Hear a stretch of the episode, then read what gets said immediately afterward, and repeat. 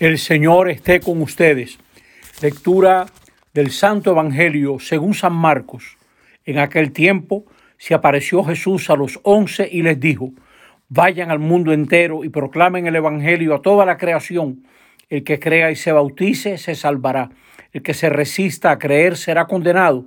A los que crean le acompañarán estos signos. Echarán demonios en mi nombre, hablarán lenguas nuevas, cogerán serpientes en sus manos y si beben un veneno mortal no les hará daño. Impondrán las manos a los enfermos y quedarán sanos. Después de hablarles, el Señor Jesús subió al cielo y se sentó a la derecha de Dios. Ellos fueron a pregonar el Evangelio por todas partes y el Señor cooperaba confirmando la palabra con las señales que los acompañaban. Palabra del Señor. Estamos celebrando esta solemnidad de la ascensión.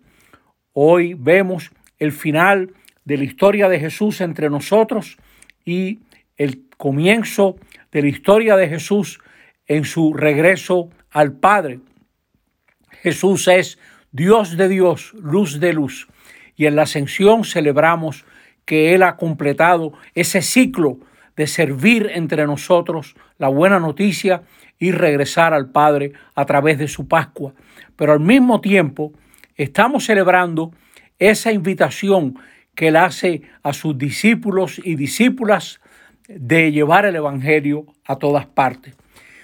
Esa primera lectura de hoy, que es muy importante, explica cómo la primera iglesia entendió la ascensión. Una de las tradiciones es la de Lucas, que es la que leemos en la primera lectura. Jesús durante un tiempo confirma a los discípulos y les hace ver que Él está vivo, que ellos no están siguiendo a un muerto y que ahora Él va hacia el Padre.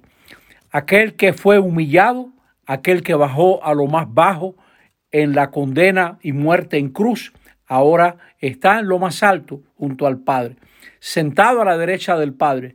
Quiere decir, en la mentalidad aquella antigua, que la acción del Padre continúa a través de Jesús. ¿Quién es este Jesús? El que descendió hacia nosotros, el que fue humillado y ahora está exaltado.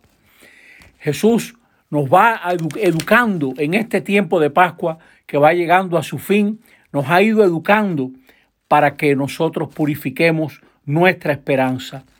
Nuestra esperanza no es que llegaremos a ser poderosos o que nosotros tendremos éxito o que la gente que piensa como nosotros va a llegar al poder. Nada de eso. Nuestra esperanza es que Jesús está junto al Padre y desde allá nos envía el Espíritu para ayudarnos en nuestra misión. Todo el que es creyente poco a poco descubre que el Señor la envía, lo envía a algo nuevo.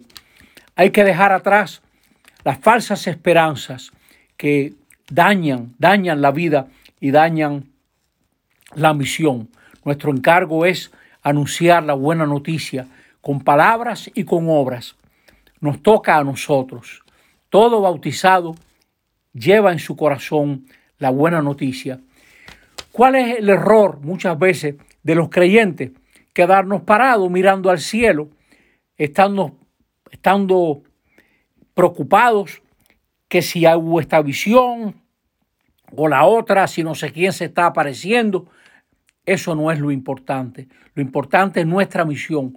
Nosotros tenemos que ser testigos de Cristo, de que Cristo está vivo, que ha resucitado de entre los muertos y nos encarga a nosotros llevar adelante esa buena noticia que tiene tanto contenido humano y abre a la acción de Dios, abre a la dimensión trascendente donde Dios lo sentimos y lo experimentamos como Padre.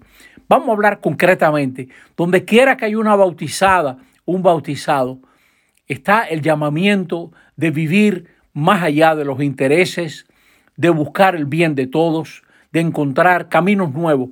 Hay que hablar lenguas nuevas. ¿Qué quiere decir eso para nosotros hoy en día? Yo pienso, tiene que ser una nueva manera de ser profesional.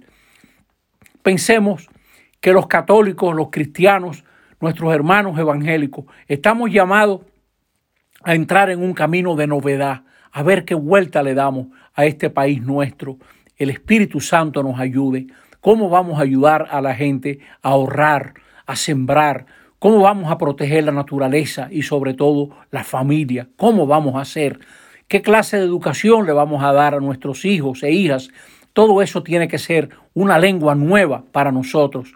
¿Cómo vamos a ser profesionales para dar esperanza a tanto hombre y mujer que ahora mismo no tiene trabajo, no tiene cómo ganarse la vida? Es un reto a nuestra creatividad. Y nosotros también somos aquella gente que Dios protege.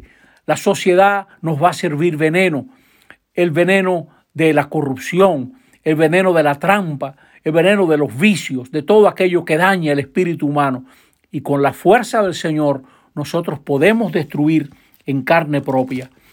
Todo eso que daña lo humano, todo eso que hace casi imposible la vida humana. No nos quedemos mirando al cielo, no nos quedemos en grupitos que solamente piensan en, en trabajitos de una iglesia, no, tenemos que ensanchar el corazón a ver a qué nos llama el Espíritu Santo, cuál es nuestra misión, porque tenemos que proclamarlo a toda criatura, toda criatura. No es que uno ahora va a empezar a, a sermonear, a predicarle a la gente, no, es con la vida misma, con nuestra manera de actuar, que tenemos que sembrar esa esperanza nueva que en nombre de Cristo resucitado podemos proclamar una vida diferente, podemos proclamar una hermandad, una fraternidad, una vida responsable que sabe disfrutar lo bueno que tiene la vida, pero al mismo tiempo sabe emprender los caminos nuevos que hacen que la vida alcancen para los que ahora mismo no tienen vida. Por ahí va, por ahí va nuestra misión.